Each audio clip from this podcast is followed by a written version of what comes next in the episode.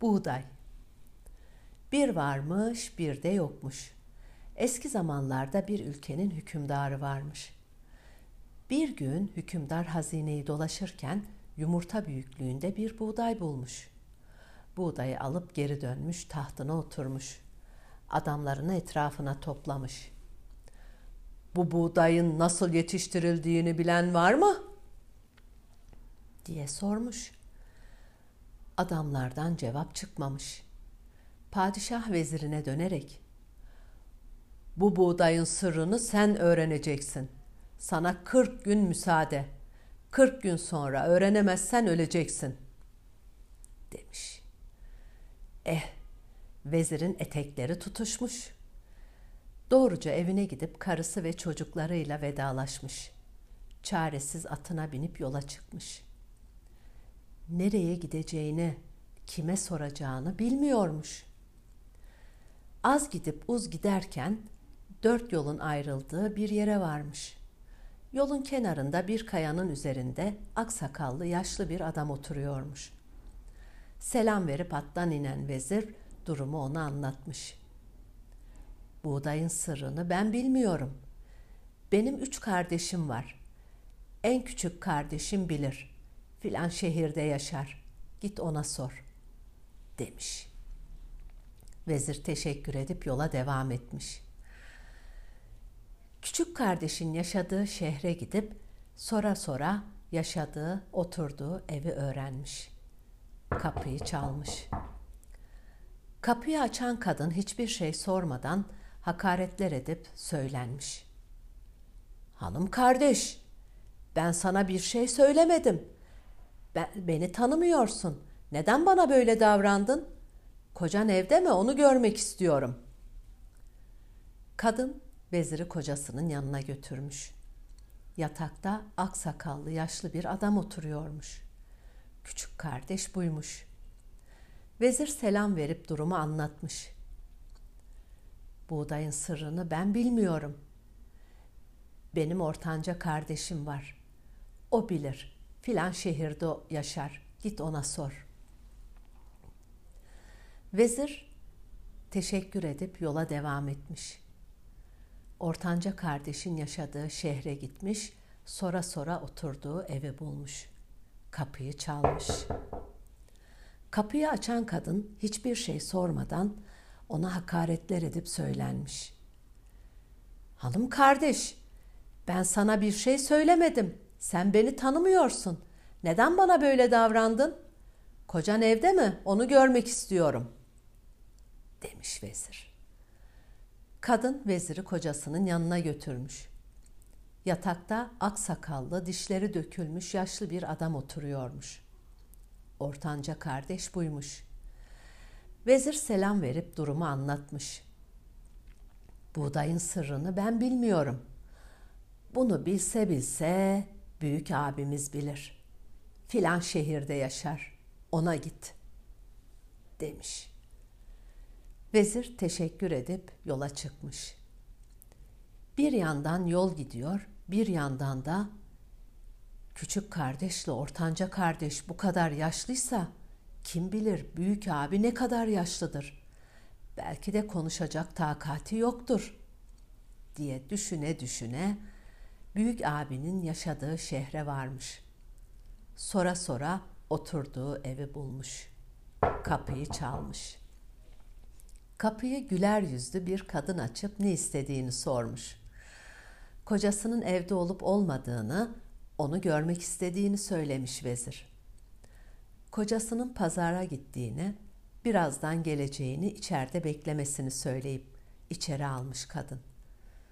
Vezir sıkılmasın diye de çocuklarını onun yanına göndermiş. Çay, yemek ikram etmiş.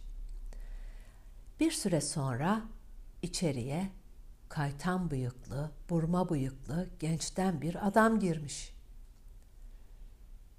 Misafir kardeşim, beni görmek istemişsin. Nedir benden istediğin? diye sormuş adam. Senin sağlığını isterim. Lakin benim aradığım sen değilsin.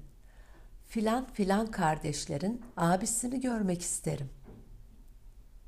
demiş. Tamam, filan filan kardeşlerin abisi benim. Buyur ne istedin? Der demez vezirin ağzı bir karış açık kalmış, gözleri fal taşı gibi açılmış. Ama, ama nasıl olur? Küçük kardeşinle ortanca kardeşin o kadar yaşlı ki. Sen ise 25 yaşındaki delikanlı gibisin. Nedir bunun sırrı? diye sormuş vezir. Bak vezir, iki kardeşime gidip kapıyı çaldığında neyle karşılaştın? Kapıyı çaldığımda kapıyı açan iki kadın bana hakaretler edip söylendi. Peki, benim kapımı çaldığında neyle karşılaştın? Senin karın kapıyı açtığında beni güler yüzle karşıladı, içeriye buyur etti. Üstelik sıkılmayayım diye çocuklarını yanıma gönderdi. Bana yemek, çay ikram etti." demiş vezir. "Ya vezir, gördün mü?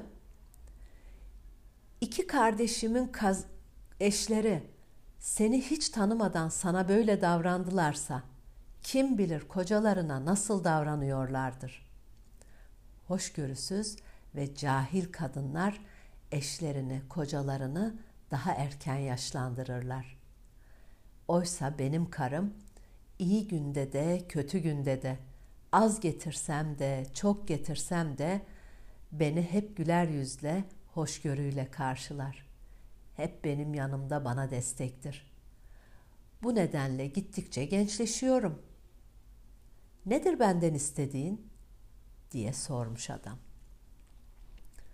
Vezir, padişahın bir gün hazinesini gezerken yumurta büyüklüğünde bir buğday bulduğunu, bu buğdayın sırrını öğrenme görevini kendisine verdiğini, 40 gün süre tanıdığını, öğrenemezse 40 gün sonra öldürteceğini söylemiş.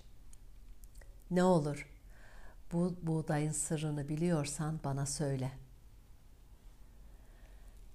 Bak vezir, yaşadığım şehirde bir adam varmış. Babası ölünce küçük bir toprak parçası miras kalmış. Adam ekip biçiyormuş. Durumu kötüleşince, durumu bozulunca tarlayı satmış. Tarlayı satın alan adam tarlayı sürerken yedi küp dolusu altın bulmuş tarlada. Küplerin üzerini toprakla kapatıp tarlayı satın aldığı adama gitmiş. Yedi küp dolusu altın bulduğunu, bunun onun hakkı olduğunu söylemiş. Tarlanın eski sahibi, eğer onlar benim kısmetimde olsaydı, tarlayı ekip biçerken onları ben bulurdum. Demek ki benim kısmetim değilmiş. Onlar senin hakkın demiş. O demiş ki senin hakkın, diğeri demiş ki senin hakkın. Bir türlü anlaşamamışlar. Kadıya gitmişler. Durumu kadıya anlatmışlar. Kadı birçok soru sormuş. Sonunda sizin oğlunuz kızınız var mı? diye sormuş. Biri demiş ki benim oğlum var, diğeri demiş ki benim kızım var. Ha, işte bu güzel haber. Çocuklarınızın da rızası olursa onları evlendirin. Altınların hepsini de onlara verin." demiş. Adamlar çocukların da rızasını alarak onları evlendirmişler. Altınların hepsini de çocuklarına vermişler. İşte adamların temiz kalbinden dolayı o günden sonra o tarlada yetişen buğdaylar yumurta büyüklüğünde olurmuş. Vezir adama bin bir teşekkür ederek yola çıkmış. Saraya ulaşınca doğruca padişahın yanına gitmiş. Padişah merakla buğdayın sırrını öğrenmeyi bekliyormuş. Buğdayın sırrını öğrenince çok mutlu olmuş. E tabi vezirin de emeği karşılıksız kalmamış. Padişah veziri hediyelere, altınlara boğmuş. Onlar ermiş muradına, biz de çıkalım o tahta.''